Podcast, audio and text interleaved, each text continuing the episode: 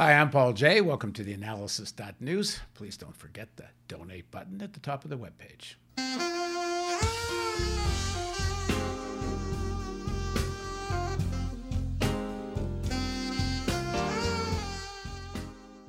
Thomas Frank wrote in a recent essay published in Le Monde Diplomatique, "This essay is not a brief for free speech absolutism or an effort to rationalize conspiracy theory or an attack on higher learning. It's about the future of the Democratic Party, the future of the left. And here is the suggestion I mean to make. The form of liberalism I have described here is inherently despicable. A democratic society is naturally going to gag when it's told again and again in countless ways, both the subtle and gross, that our great national problem is our failure to heed the authority of traditional elites." Thomas ends the essay with this: "The mob attack on the Capitol frightened us all, but for Democrats to choose censorship via the monopolists of Silicon Valley as the solution to the problem is a shocking breach of faith. There are many words one might describe a party that, over the last thirty years, has shown itself contemptuous of working-class grievances while protective of the authority of the respected. But liberal isn't one of them." That was Thomas's piece in Le Monde Diplomatique. This is interesting timing to discuss these issues. YouTube just took down an editorial I was about to publish that called for Trump to be charged with sedition and treason. It also called for an investigation of Mitch McConnell's role in the events of January twenty-sixth. In the piece, I ran footage of Trump's speech meant to incite the crowd on January sixth. I ran this footage to show what Trump's role was that day. That seemed to be enough for YouTube's algorithm to delete the story. Of course, I appealed, but what the hell business is it of YouTube to use an algorithm to censor me? That is, assuming it is a mistaken algorithm. I got a message saying they were taking down the videos that stated the elections were won by widespread fraud, which, of course, my piece didn't say at all. Perhaps YouTube didn't like my focus on the coup that Trump and Flynn tried to organize. More likely, automatic censorship, but one day, perhaps, there'll be other keywords that trigger a takedown. I've still no answer to my appeal to YouTube. Perhaps they have an algorithm that hears the appeals.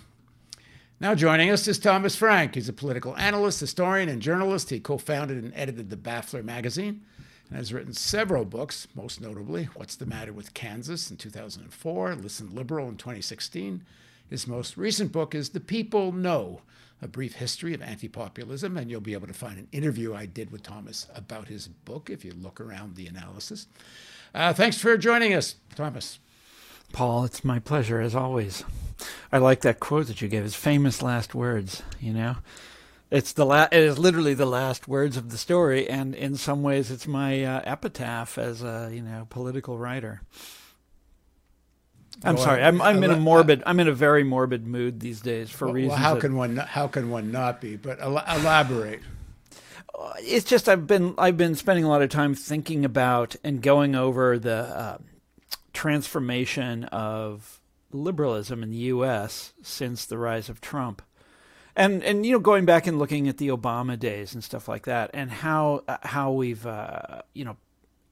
how we've lost sight of so many of the things that we used to care about. Now, I don't want to be too negative about all this because so far, uh, uh, you know, Joe Biden, who I had, you and I talked about him. I've had, I had real doubts about Joe Biden, but I really like what he did.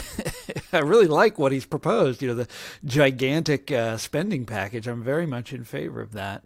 And I think it's interesting that he has learned, he learned from the lessons of um, of two thousand nine, you know, from Obama's failures, which the larger sort of American liberal movement still won't even acknowledge were failures. Uh, so, you know, there's a lot to be happy about with Biden, but uh, you, looking at the movement as a whole, no, there's it's it's it's kind of scary what's happening to us. Well, talk a little bit about your focus on the monopolists of Silicon Valley. And, and this kind of censorship is, is really remarkable. Uh, I mean, it's not like people that think that there's widespread fraud in the uh, created the election result can't find this somewhere else. Uh, and the fact that if they can censor that, they can censor anything. Yeah, I look, I don't think I'm not one of those people. I don't I don't happen to think that there was widespread fraud. I don't have I, none of the evidence that anybody's presented is in any way persuasive to me. But I just want to point out to you here for a second, Paul Jay, that there it, it, people cry election fraud every four years. They always do this. If we're I mean, Democrats did it after twenty sixteen. Remember, that's the point of Russiagate. Was that they that the Russians somehow interfered in the election and made it, you know, it's illegitimate, et cetera. They did it in two thousand four. Uh, I remember that one. There was a, you know, all these stories about the uh, casting doubt on the Ohio election. They they do they do this. Both sides do this all the time. I have never been the kind of person that buys into election fraud theories, but I just want to point out that that criminalizing talk about it, which is basically what we're talking about here, not criminalizing, but uh, censoring talk about it, is a uh, that is a um, step into the unknown that uh, that strikes me as a, as as dangerous stuff. I also think uh, YouTube is doing something else. Uh, within about a last month or so, our YouTube numbers started to really grow. You know, I just started this analysis thing less than a year ago. We didn't get serious about even putting stuff on YouTube until maybe six months ago. Uh, you know, for a long time, we were actually feeding from Vimeo, and I wasn't even bothering with YouTube because it, it's so hard to start getting traction there. Uh, but we did, and then we started getting some serious traction. Our videos were doing in the tens of thousands. And then all of a sudden, they're not doing tens of thousands. And, and I'm quite sure that I can't prove it, but I think the algorithm that can tri- that can find, because I use some footage of Trump and delete something, they can also use algorithms to control how much something gets promoted, uh, what kind of, how, how many views it winds up getting. And they can do that based on the same, uh, you know, looking for content that for one reason or other, they don't want to do well. Not only that, but have you, cons- I mean, I can't wait to see how this particular conversation goes over, because I'm sure we're crossing all sorts of red lines. Now, Paul, what if I start talking about historical election fraud? So I'm, as you know, I'm from Kansas City. Kansas City, up until the night, through the nineteen thirties, had the most corrupt political machine in America. It was famous for this. This guy's name was Boss Tom Pendergast. Wow, more and, than Chicago? uh, at the time, yes. Chicago later became, you know, Daley and all that became uh, notorious. But Kansas City was um, was famous for this. Harry Truman was one of Pendergast's uh, proteges. But uh, Pendergast would... Uh, Uh, famously in the late thirties boasted to a national uh, magazine about the methods that he used to run up these incredible scores. You know, like ninety-nine percent majority for the Democratic candidate. How do you do that, Tom Pendergast? And he told them, you know, and, and he and he described all the different methods. He was real upfront about it. That's that's well, how Kansas City used to be. So, uh You well, know. if we if we talk about that, and maybe we talk about how the, the, the stealing of the election in, in Chicago for Kennedy. Yeah. So if we yeah. talk about election fraud in Chicago, which is widely acknowledged now that that uh, the senior mayor Mayor Day, Daley helped Kennedy steal the election in Illinois, uh, is this going to get now taken down by YouTube as well? So the, the the stuff in Kansas City was also is is a matter of journalistic record. Like I said, Pendergast admitted to it. Uh, he was proud of it. Uh, they talked about it all the time. There's all of these accounts of it. He went to prison later on for this stuff, you know. So it's not it's not like it was it's a secret or anything.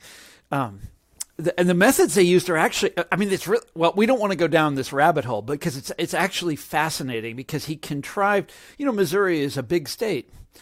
Uh, and he, he only controlled one city in Missouri, but he was able to use that and get his people elected governor, get his people elected senator, win statewide races. He was very clever the way they did this.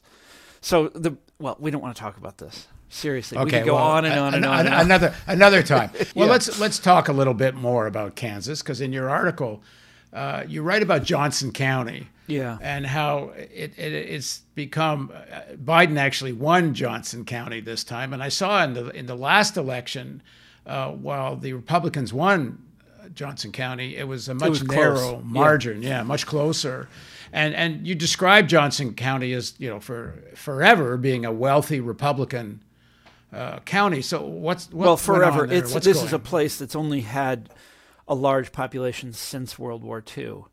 So Johnson County is Kansas City proper is in Missouri for the most part.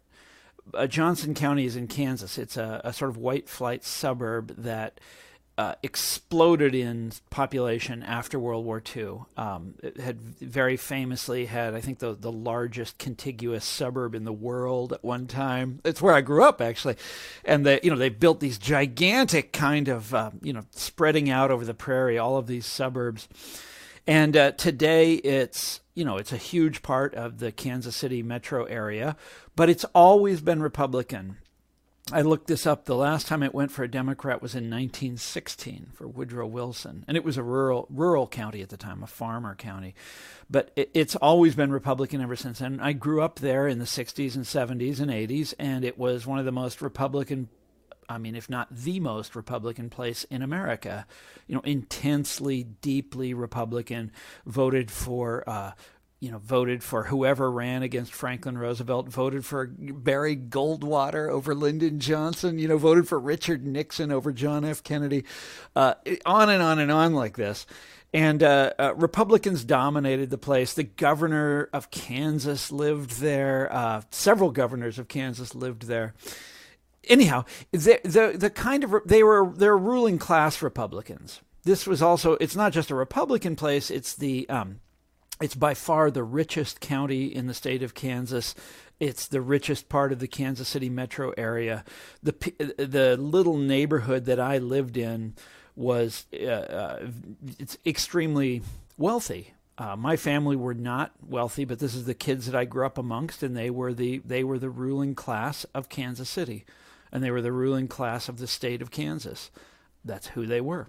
And they were Republicans by definition. That's what ruling classes were. And it's uh, so for me, the connection between money, power, and the Republican Party was always obvious. This was second nature. This is something you didn't even need to nail down. Well, this is uh, these were what are now called moderate Republicans. These are Bob Dole-style Republicans, you know, Dwight D. Eisenhower-style Republicans.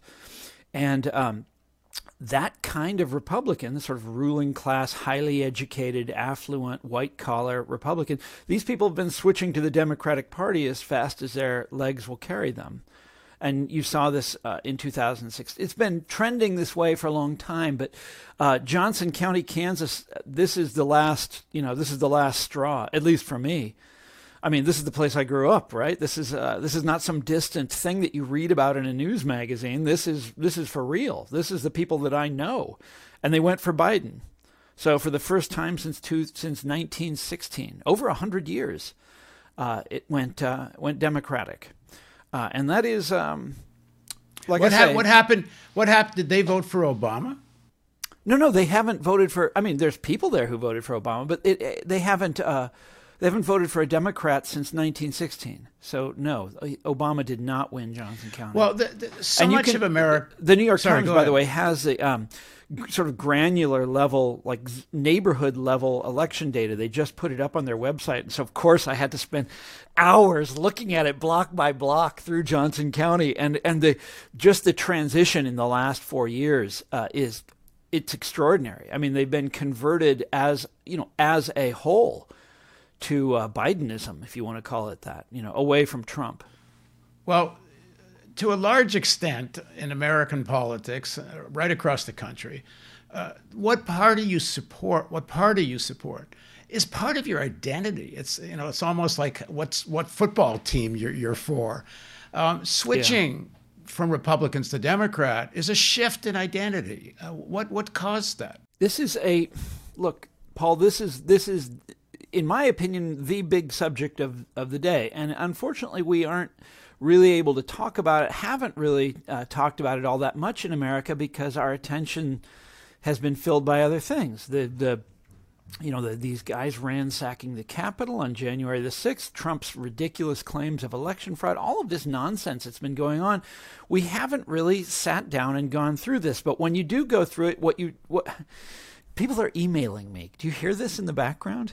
It's absolutely maddening. They know I'm they know I'm on with you, and so they won't leave me alone. But there's there's a larger shift that's going on in American life that we really haven't got our heads around, and that is that the sort of ruling elite of America are changing sides. Uh, the ruling elite themselves haven't changed. Those people in Johnson County that I grew up among, they're still the ruling class of the city. You know, they own the place. They're still the ruling class of the state of Kansas. Uh, but they are now, they identify as Democrats, not as Republicans anymore. And you go across the board, and this is, look, Paul, when I was growing up, and you know this is true, Republicans routinely outraised and outspent Democrats in the elections. That was the nature of our two-party system, going back to Franklin Roosevelt, going back further.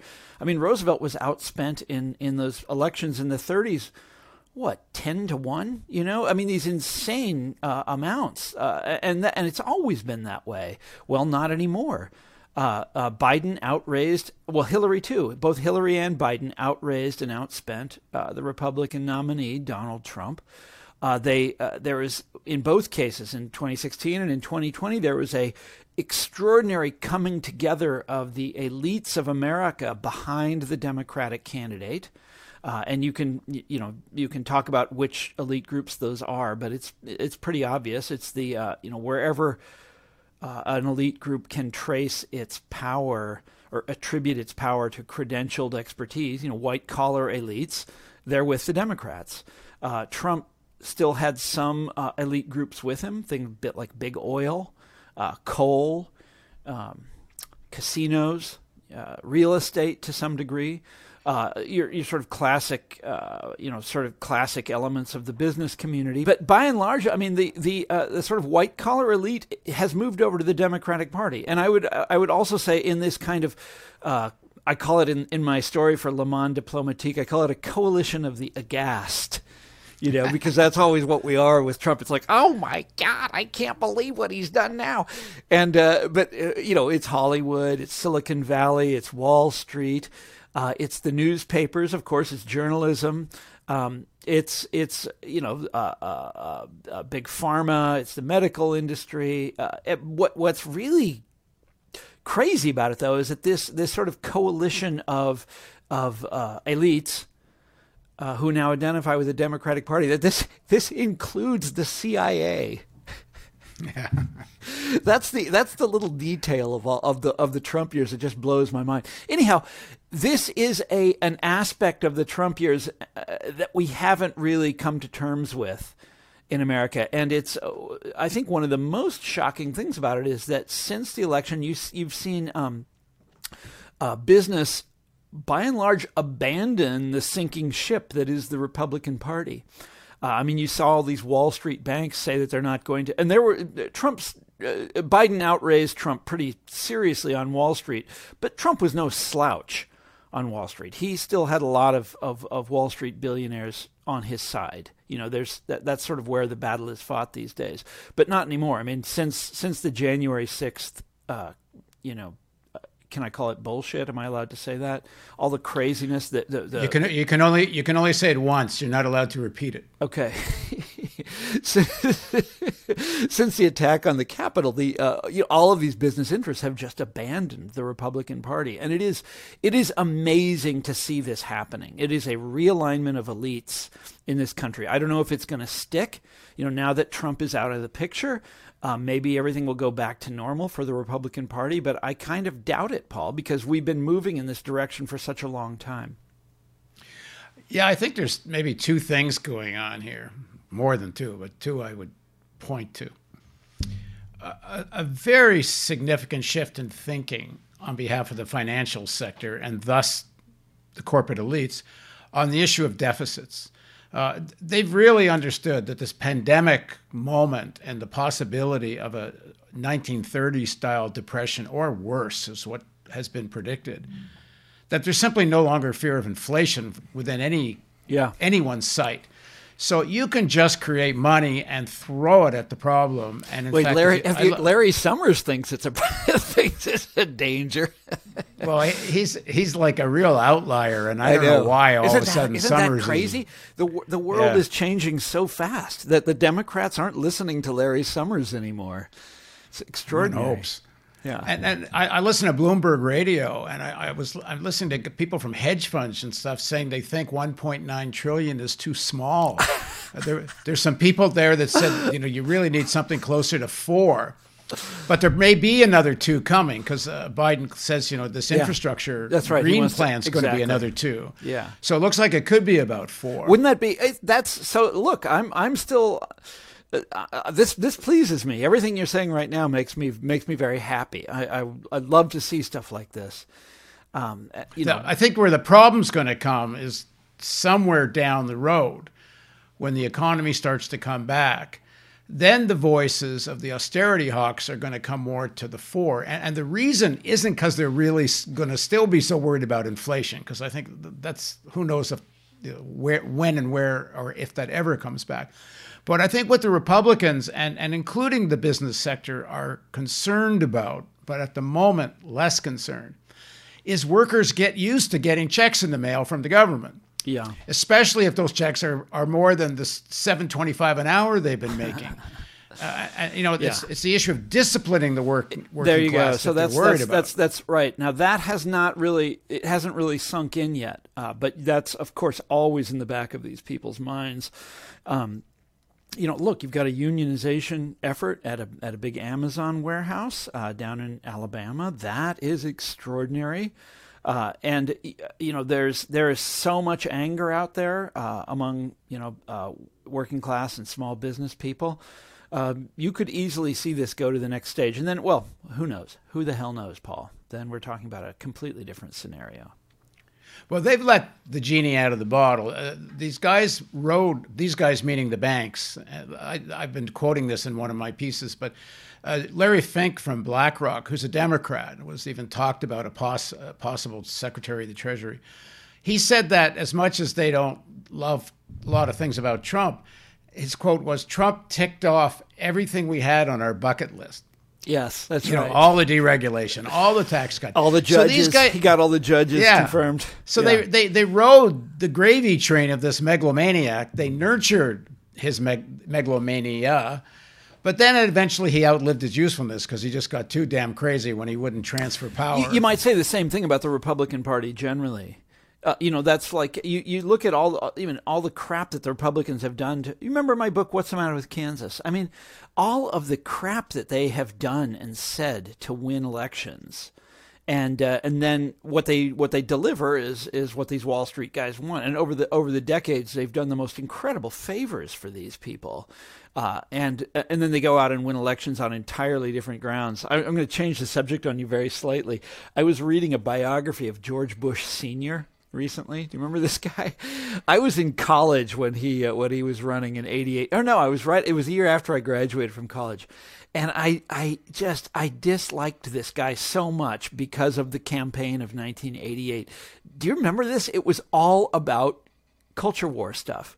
There was like no discussion of what Reagan had done. I mean, Dukakis was this terrible namby-pamby Democratic candidate, wouldn't call himself a liberal. Do you remember this? They, they called it the L word. He wouldn't utter the word liberal. And Bush beat him by talking about flag burning, the Pledge of Allegiance, and above all this like idea that he was letting, you know, this sort, sort of racist meme about letting black people out of prison to do c commit crimes. Do you remember this? The Willie Horton T V commercials? Oh my God. It was like the worst election ever. And George Bush traveled around America in a bus eating pork rinds and like hanging around with country and Western singers and touring flag factories. And that's how, that's how that election unfolded. It was just the absolute worst. But then, yeah, Wall Street gets what they want. They get what they want. So in, in Johnson County, you've got this more educated group of Republicans now switching to Democrats. In your article, you even talk about you can find Black Lives Matter signs on people's lawns. All over the place, yeah. In the, in the wealthiest part. So this little enclave where I grew up, uh, that's where you see this stuff that I described. And I went back and looked. I mean, the wealthiest, these are some of the wealthiest people in America. And I went and looked and, and, at... And Biden, Biden overwhelmingly won Kansas won, City, and this is a well, suburb yeah, of Kansas, Kansas City, Missouri. City. Yeah, this is a suburb. He won every single precinct. in this in this uh, this neighborhood that I'm talking about. I went back and looked at the data. He won every single precinct. Uh, it's it, the shift is extraordinary. I mean, I know it's gradual and it's been a long time coming. I know that, but it's uh, it's still we're here. You know, it's finally arrived. Uh, and it well, it, talk talk about some of the counties in Kansas. Well, the port port counties are still with Trump. The but hang but hang on. If I'm looking at the history of a few of these counties that were Trump won by eighty, ninety percent. Yeah. They've been, except for like one of, I think this one county I was looking at, is it called Chautauqua, something like that? Chautauqua. I don't know. Uh, Chautauqua. It, it's been a while since I, uh, since I. Uh, they had, well, they won, they won, they voted Democrat uh, once in nineteen thirty-two. Never voted for F D R again. The me, the median income is twenty-eight thousand dollars. Yeah. I mean, it's a really poor rural area. These are people what, who what, whose what, lives what are have they really, what is, yeah, what is their have really gone system? down the, down the drain. So a, a lot of these places are uh, and this, by the way, takes us back to uh, my current project about populism. These are the Kansas is, is the place that gave us gave the world populism, the word populism, and the, and the political movement, and it was a left-wing politi- a left-wing farmer movement that largely came from Kansas. Kansas is where it became prominent, and at the time, this is in the eighteen nineties, Kansas was uh, caricatured as a radical place. You know, this place where everybody was crazy left-wingers, and there, you know, that um, Great Plains um, radical tradition. Uh, survived up until fairly recently. You still would see pieces, like bits of it, uh, in places like North Dakota, uh, Minnesota, up until very recently. But yeah, in Kansas, it it was uh, it disappeared after about the nineteen thirties. But uh, the, the, it's fascinating that these people keep moving right as their lives, as their e- local economies are destroyed. Farmers, as you know, Paul, are sort of uniquely in the grip of monopoly, you know, big ag. Uh, in a way that's difficult for n- people who don't live in a place like Kansas, difficult for us to understand. And the funny thing is, th- these farmers know that. It's not like they don't understand that. But the uh, Democratic Party has real trouble reaching out to them uh, and winning their votes.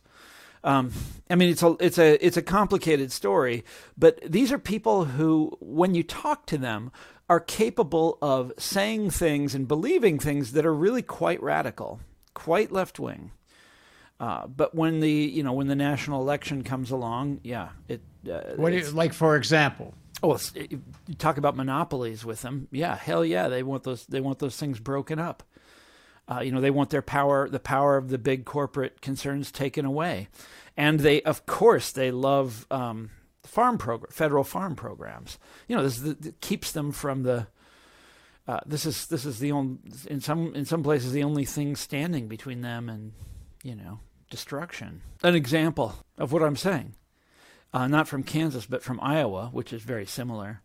Uh, so in although Iowa ha- is still capable of going Democratic from time to time, but uh, in two thousand eight, Barack Obama running for president uh, in the primaries. Do you remember? And he was a uh, he was nobody thought he was going to win at first. It was supposed to be Hillary's uh, year, two thousand eight, and Obama comes out of nowhere. He's a you know he's a politician. He's a senator from Illinois. Comes out of nowhere and wins the Iowa caucuses. Uh, you know, big upset. And the rest is history, as they say. Well, how did he do that? One of the ways he did it is Obama, uh, you know, had been in the Illinois state legislature for many years, and he understood farm issues. And he understood that one thing that really makes farmers mad is big ag, agricultural monopolies. And every farmer faces these. I mean, they control your life if if you, you know, if that's if that's what you do, if you're a farmer. They control every aspect of how you you know of your economic life, of your you know life as a as a as, you know as an as a, as, a, as a farmer. And Obama went around in Iowa and promised to break up these monopolies, and uh, the farmers loved that, and that's how he beat Hillary. Now then he becomes president, Paul, and here's the lesson: ask yourself, what did he do about it? Well, nothing, nothing. And, and you know, uh, eight years later, these counties that Obama won in that gave him the uh, Iowa caucuses, these all go for Trump. You know, and th- that's I, I was, that's the disaster, and it is a recurring theme in that part of the Midwest. I was reading uh, again uh, quickly about some of the history of these counties on the border of Missouri and Kansas, and during the Civil War, there was one black regiment fighting a Confederate a guerrilla army of. Uh, And it was a big battle that took place. And then a few years later, there's a slaughter of, uh, I think some former Confederate soldiers went into a black area and slaughtered uh, a bunch of blacks. How is much this, is this, this, this it, sort of his- in the Civil War before this? So we had, Kansas famously had the Civil War before the rest of America. It was called, you know, it was called Bleeding Kansas. I'm going to show you something. So that's the picture that hangs, uh, it's on a wall in the Kansas state capitol, and it shows John Brown, um, sort of, you know, he's he's got a Bible in one hand and a rifle in the other. His hands are red with blood, and you know, he Kansas is where he operated. That's where he he uh, he killed all these uh, uh, Missouri slaveholders, because it was there was a border war between the two over whether Kansas was going to be a free state or a slave state, and that's. Basically, that's the founding of the state, is guys like John Brown and other abolitionists that moved out there deliberately to fight uh, slavery. This is, like I say, five years before the Civil War, to block the advance of slavery to the West by force of arms. And uh, that's that's how that's where the state began. And so, yeah, they fought. Um, they fought. Uh, uh, pretty viciously with the slave owners from Missouri. And the, in the Civil War, there was this one, uh, I don't know if this is the incident you're describing. Uh, there was a one of the worst Confederate, well, he was a terrorist. His name was Quantrill, uh, came over from Missouri and burned Lawrence, Kansas, and shot and killed every everybody they could get their hands on. It was the worst. I, I think that is the one. It's the worst civilian massacre in the Civil War, and it was because Lawrence was uh, Lawrence, Kansas, was the the big abolitionist center uh, at the time, and they the, and then the Kansans came over and they got Missouri back. Uh, I mean, this is all, you know, it's just incredibly bloody and awful what they did to each other. But yeah, it went on and on and on. Well, in terms of some of these areas that have been voting Republican forever and, and are very pro-Trump, eighty, ninety percent, how much is this the sort of uh, cultural passing on of this kind of race war? Well, the, the the thing is that these were places that were on the other, they were on the they were on the good team. Back in those days. Were, were they these, these, in, these, in these Kansas, states that yeah, voted we were, Republican forever? Well, the Republicans were the good guys in that war. Back then, yeah, yeah. Right back in Lincoln. Well, I'm that's talking. Actually one of the interesting things about Kansas is that it's remained lo- – so you have other states where they the flip has been a partisan flip, like West Virginia, which since uh, the early nineties has gone to the Republican Party. West Virginia used to be profoundly Democratic, pro-union, you know, the United Mine Workers, all that sort of thing, all those, you know, strikes and stuff in the in the twenties and thirties.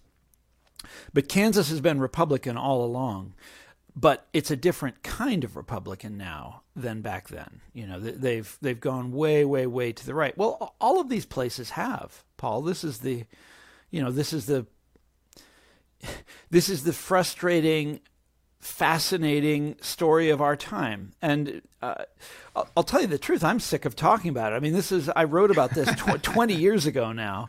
And the reaction at the time was that this was um, uh, that this was it was not right to attack uh, conservatism in the way that I did. That this was un, that this was you know not not permissible to say the sort of things I did. And everybody says this stuff now. You know, you can call Trump any name you want, and, and liberals will celebrate you for doing that. Well, you know, when I did this back in two thousand four, it was regarded as extremely controversial. And then there was a big a backlash against the book by people who said that this wasn't happening. That the, the so my idea was that the white working class was moving to the Republican Party, or moving to conservatism is the way to the way to put it, from the sort of moderate Republicanism to the you, you see what I'm saying, big movement to the yeah. right among. But but I but I think it's important to say the white rural working class, because I'm not so. A lot sure of this that's is in Wichita. In the big cities. It, no, a lot of this was in cities uh, or or in the suburbs anyway. So in a place like Wichita, I spent a lot of time in Wichita when I was writing this, and I would also say in some of the suburbs in Johnson County, uh, that, you know, like, uh, I mean, your your viewers don't need to know, but Olathe and Shawnee, the more uh, blue-collar suburbs, were the ones that were uh, supporting this shift to the right. And it happened in the Kansas Republican. It happened everywhere. And, but, but, in, but they, but a lot of them did vote for Biden. I mean, Kansas City must be majority working class, and it, oh, of course, what you're talking Biden. about, yeah, yeah, K C M O, yeah, hell yeah, yes, um, yeah. This, this, so time, I, I this think, is, I just this think this urban-rural split. Up until now, this has been, up until now, this has been a phenomenon mainly of white working class people. I mean, that's that's you know that's who we're talking about here. The, no, uh, but even within the white working class, isn't there a, a significant difference between the, the urban white working class and the rural white working class? Yes, but I don't know if that's the difference. I would say the organized and the and the non. I mean, union members have, by and large, remained loyal to the Democratic Party uh, in a way that you know no, non-union members have. You're look, you're you're right, but it's. Uh, uh, I just think it's a bigger story than that. I mean, rural is farmers. Farmers are, a, you know, they're not even a majority in Kansas. They're not a majority anywhere. They're, you know, people aren't, you're talking about small town people, things like that. Yes, that is that is a big part of the story. Yeah.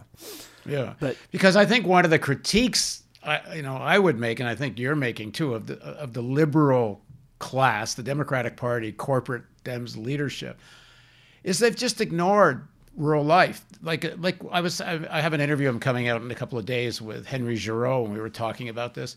You know, the deterioration of the educational system in rural America. Yep.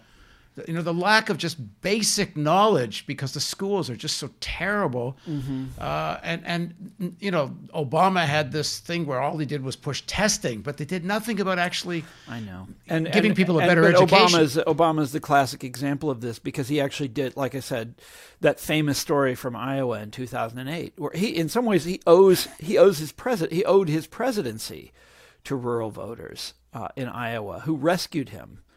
Uh, and it was, and then, and then he did, he did nothing. Uh, but if that doesn't show you that there is uh, potential to win these people, and if you go further north in the Great Plains, you still find rural areas that that were Democratic until very recently. Look at the map of Minnesota sometime. Now, look, all these areas have flipped to Trump, or just about all of them. But I mean, even places that were like, um, you go back and look at the counties that the socialists won in the year nineteen twelve. Um, they won a county in Kansas, by the way. This is Eugene Debs. He was popular in Kansas. He lived there for a while. He was a populist. And uh, but all of these places have gone uh, way to the right. You know this. And, uh, uh, uh, and, and a really depressing one and a disastrous one. And the Democrats have, by and large, been extremely complacent about this. They have taken very few steps. To, I mean... no steps to do anything about this because they think they've got uh, a plan that can't fail, which is, you know, the demographic change. The uh, groups that are growing in American life tend to vote Democratic, and so they don't think that it, they don't think it really matters. They think they can, they don't need to do anything about it. Uh, unfortunately, what I'm describing is is um, it's just pure complacency uh, by the Democratic Party, you know, because they think that demographics are going to deliver everything to them, and they don't have to do anything differently. And they can win without seventy-four million voters. Yeah. By the way, that's isn't that a fascinating thing that Trump did so well with? I mean, that Trump, he did much better than anybody thought he was going to do. Um, uh, you know, the, everybody was predicting a Trump wipeout. Well, because he's this massively discredited president who did a terrible job. I mean, his response to COVID is nothing short of catastrophic, you know, dreadful president. Uh, but he wasn't repudiated in the way that other presidents have been. That was, sorry, got to hold still. That was shocking to me. That was startling to me. The uh, some of the Democrats I've talked to, corporate Democrat types, you know, they they, they kind of just write off this twenty, twenty-five percent of the Trump vote. That's right-wing evangelical. Oh, they're evangelicals. But there used to be Christian socialists. Just because someone's Christian doesn't make them right-wing. Yeah, well, we're we're, that, we're we're dancing around this point here, which is that uh, liberalism once upon a time all of these different groups were part of the liberal coalition, and the uh, liberalism has lost these people over the years. You know, I've been reading a lot of uh, stuff about the nineteen thirties and about Franklin Roosevelt. And Franklin Roosevelt was immensely popular among the people that we're describing. Uh, you know, Franklin Roosevelt is the first one that gave us uh, a legitimate farm bill. You know, the, uh, he, he basically took these old populist proposals and made it into the modern-day farm program. Well, that's Roosevelt did that. That was a Democrat that did that. And these people loved Franklin Roosevelt. And, uh, you know, enormously, you look at a state like Missouri, was uh, uh, so Democratic. Now, the, in this case, their de- being Democratic goes back to the Civil War. You know, this was a, a, a state that, that that wasn't part of the Confederacy, but was a slave. Slavery was legal in Missouri. And uh, but along the way, they became the good kind of Democrats. And when I was a kid, these Missouri voted for, you know, liberals and Democrats all the time. Harry Truman was from Missouri. Um, we talked about Pendergast at the start of the show. Maybe I should shut my mouth right now before I dig myself into a hole. But just look at the maps of Missouri now. They don't win anything outside of the big cities and the college town, you know. They're just, you know, wiped out as a party in a state that was that was once that they absolutely dominated. And there's many, many, many, many examples of this all over the map. But these are these are all people who um, used to vote Democratic, or their parents voted Democratic, or people in their situation voted Democratic. And the Democratic Party has lost these voters. And this is, uh, uh, you know, it's being brushed under the rug again because the Democrats just won. Biden won. Uh, we don't have to worry about it. But I'm here to tell you this problem is not going away. Uh, Trump might disappear, but but uh, the problem itself, the larger problem, will not disappear. Well, the, the appointment of the Secretary of Agriculture did not encourage no. uh, people that were looking for some kind of change. What's his no, name? Vilsack. Vilsack, and, yeah, and he's a friend. Who, of, he tends to be a friend of Big Ag. You know, of you know the these, these the very companies that I've been talking about. So. Because at this time when there's actually a lot of support for a big infrastructure plan mm-hmm. and, and some real money going into the economy, I mean, now would be the time to really throw money into these areas that oh, are hell traditionally yes. Republican. Absolutely.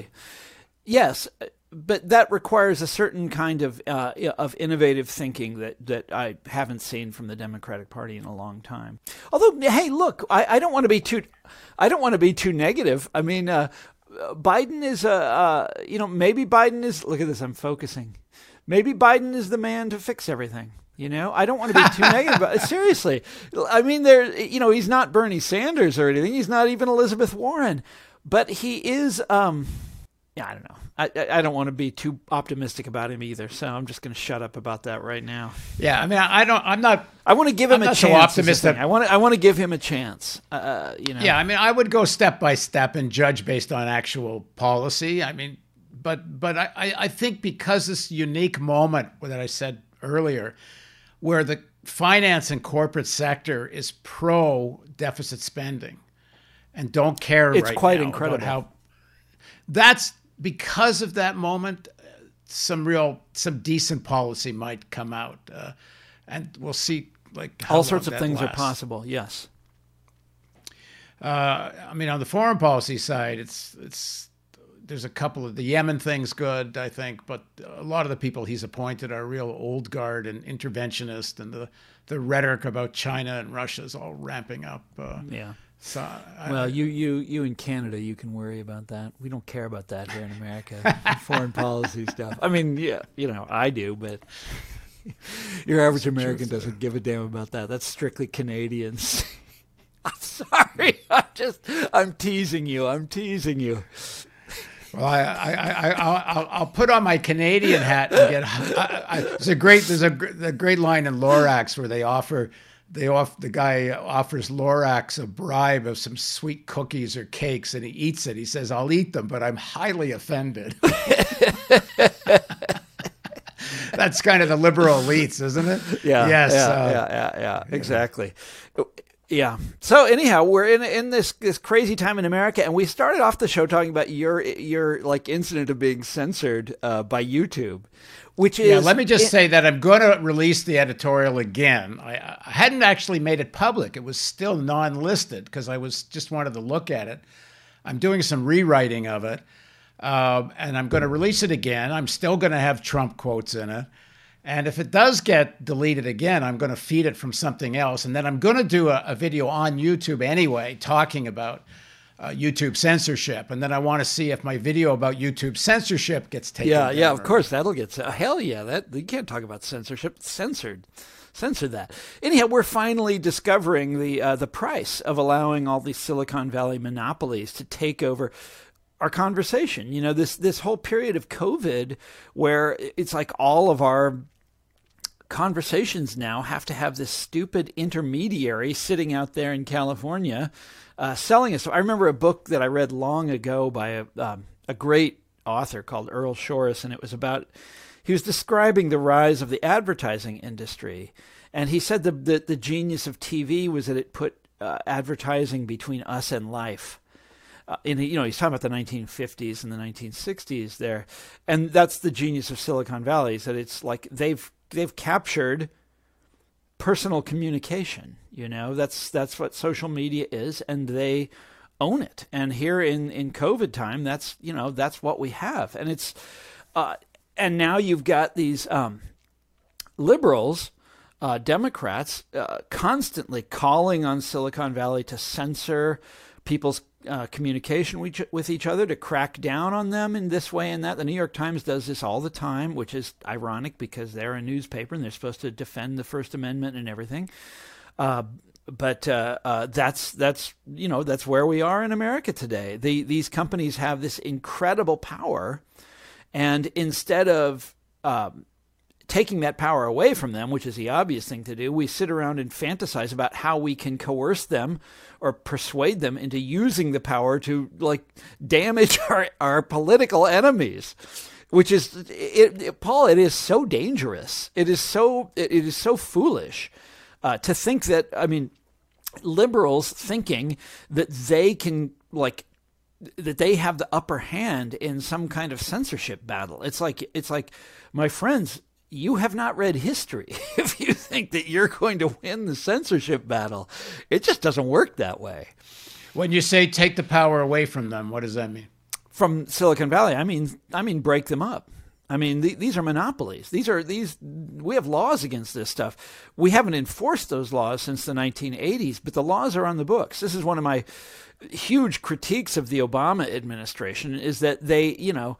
Uh, uh, they didn't do – the Silicon Valley uh, uh, social media monopolies are coming together while Obama was president, and he didn't do anything about it. In fact, he did, you know, Google, et cetera, et cetera, Twitter, Facebook. He did the opposite. He identified with them, right? He brought all these Google executives into the White House. He uh, did all these events with Mark Zuckerberg, you remember, because Zuck was cool. Do you remember all this? And um, he – yeah, he did, he did the opposite of what he should have done. In fact, uh, Hillary Clinton as Secretary of State, they had this doctrine. We'll get back to foreign affairs here. They had this doctrine. They called it Internet freedom. And we were going to force Internet freedom on everyone, every country in the world. This was going to be a big element of our foreign policy. Don't you – all of these, these crazy things since the Cold War ended, Paul, these ways that we have of rationalizing American power around the world. I mean, you could write a whole book about that, but of course you wouldn't be allowed to talk about it on – social media. That would be immediately censored. But Internet freedom was the uh, was one of the big ones. The idea being that uh, that countries had to allow Silicon Valley companies to do business within their borders. That was that's what Internet freedom meant. Everybody in the world has to have access to Facebook. That was U S foreign policy. That was our government was doing that. And and now these people are you know are censoring you. Censoring and literally they, you, Paul Jay. And they don't want to deal with the underlying issue of why millions of people believe such crazy shit. Like the, well, it's, it's an it's, issue that's yes. rooted in the education system, in the culture. It's not just, you know, they don't believe it because they're social media. Social media. I would also say they don't believe it because they're stupid. And I would go one step further that they that they aren't also, not all of them are racists. I mean, that's we, we have all these ways of brushing these people off. And that's, well, even even if racism plays a role, you have to ask why. Where does that come from? Yeah, why, exactly. Why? Because, yeah, why is why is the racism mm-hmm. seem to be uh, yep. you know growing? But we we in, don't. In these times. That's exactly right. The uh, but we don't uh, uh, we don't want to ask those questions. We want to demonize. And uh, I mean, that's I think that's that was what What's the Matter with Kansas was about. Was like, let's dig into this. Let's drill down a little bit. Let's go out and talk to these people, and let's see why they're doing things that look superficially so self-destructive and so damaging, and in fact are self-destructive and are damaging. Uh, why would someone do this? And and then you and you you talk to them and you get you start to get an idea about about why. That aspect of the conversation is um, well, it's not present. Let's put it that way. I was I've been reading, like I say, when we started out this conversation, I've been reading a lot of stuff about about liberalism in the Trump era, and that question, the What's the Matter with Kansas question, is uh, basically off limits. These people are to be villainized, uh, vilified, and condemned, and and you know a lot of them certainly deserve that. And and racism certainly is not is not tolerable. I agree with that, but we don't ask that question anymore. Uh, we just want to shut them up. And I, I think part of the talking. problem is that the, the liberal answer to these people is, quote unquote, defense of the role of government. The problem is there's a, there's a, so much truth that government is so much an extension of big money, of corporations, of yeah. the one percent. Yeah, that, that, that, that you can't that, you that, can't defend government without saying, yeah, you're right. To a large extent, government is the problem, but not the way Reagan said. Mm-hmm. Government's the problem because it's so much uh, an extension of corporate interest. Yep, uh, which has has become something very difficult for people to uh, to understand or to say in America. That that government actually you know acts on behalf of Wall Street interests all the time. I mean, for God's sakes, Paul, remember when I first met you, the Wall Street bailouts, you know. That's when we first started having our conversations, was in the aftermath of the, you know, the biggest favor government has ever done for any interest, and it was for those guys. All right, now, just quickly to end, what do you think of this impeachment of Trump business? Well, it's we know it's going to fail. Um, the Republicans have said that, but I look, I'm of two minds about this. I want to I want to move on, of course. I want to see Biden get a, a you know, get some you know, get some really amazing stuff done. On the other hand, there has to be accountability for this asshole. There has to be accountability for what he did. And, you know, in all the different ways that he did it. You can't just let something like January sixth blow by. Now, I know we've already got those people all broke the law, and we're going to be prosecuting them. By the way, there's all sorts of ways in which this is um, – I'm, you know, I both want accountability. I want them to uh, to go after Trump, and I want to have it all out. But I don't think, in some ways, I think it's too little, and in other ways, I think it's not enough. I want to know, uh, to go back to the What's the Matter with Kansas question, I want to see sociological uh, survey of these people. Who the hell were they? What in the world were they thinking? Because they seem to have come from all over the place, all different walks of life. They're united by their, you know, bizarre faith that Trump somehow won the election. But other than that, they seem to be from all over. Anyhow, I want to know more about them. I want to see sociological surveys. I want to see uh, congressional investigations, and not just demonizing them, not just saying this was bad. We know it's bad. We know how bad it is. It's really bad. But I want to know who these people were. This whole thing is, and I I want to know why the Capitol Police dropped the ball. Like, what the hell's going on there? Well, that's that's what my editorial is about, because I think the January sixth is the third act of a failed coup. The real stuff happens in the lead up to January sixth. And, and, and there was uh, at least the American Manufacturers Association, right through to ten former secretaries of defense. They all thought a real coup was taking place, and the Financial Times editorial board actually called a, a coup on January fourth, said there's a coup taking place. So that's what my editorial is about, so yeah. people can look for it. The funny thing is that, that it was so incompetent as you know as these things go. He's it's delusional. Like, it's like Trump's lawsuits. It's like they're a joke. They were they were so stupid. You know. Uh, well, so, it tells you something about the political structures of America. That something so incompetent and a guy so delusional yeah, yeah. can get to the point that the uh, you know the hierarchy of American elites, including the military, were really concerned about what was happening. Yeah. Anyhow, that, all, all right, of that well, needs to be. This needs to be. Uh, it needs to be out there, and we need to. There need to be hearings, and we need to understand it. Uh, and I mean, like, understand it for real, not just like calling people names and, and pointing out that Trump is a dumb shit and that Trump's a racist. Those those statements are true, but it we need to go further than that, and and we need to go further than that as a country as well. But anyhow, I don't think it's going to happen. So I both want accountability, I want more accountability, but I also think it should be broader than just um, uh, Trump's impeachment. And by the way, uh, it's already clear that the Republicans aren't going to let it happen. So.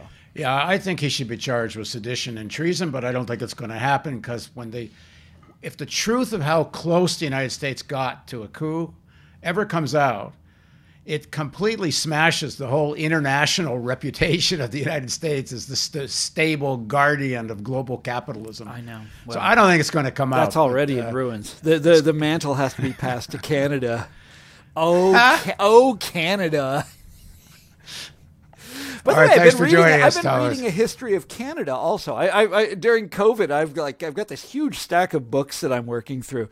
What's his name? Francis Parkman, and it's a history of the French in the New World. So of you know the origins of Canada, the you know in, in Quebec and everything. Wow, fascinating. Uh, it's really, really interesting stuff. I don't know if anybody reads well, this guy anymore, but well, well, well, people when they dig into it, they'll find out the self-righteous bullshit of Canada's uh, humanitarianism and internationalism. It's all B S. Canada got to ride the U S global ga- gravy train. You know, we're like the tenth largest arms manufacturer in the world. I did not know it that. Goes on. Yeah, it goes on from there. Uh, anyway, thanks for joining us, Thomas. It was a blast. We'll talk again soon. Yeah, thank you for joining us on the analysis dot news. And please don't forget the donate button at the top of the website. Thank you.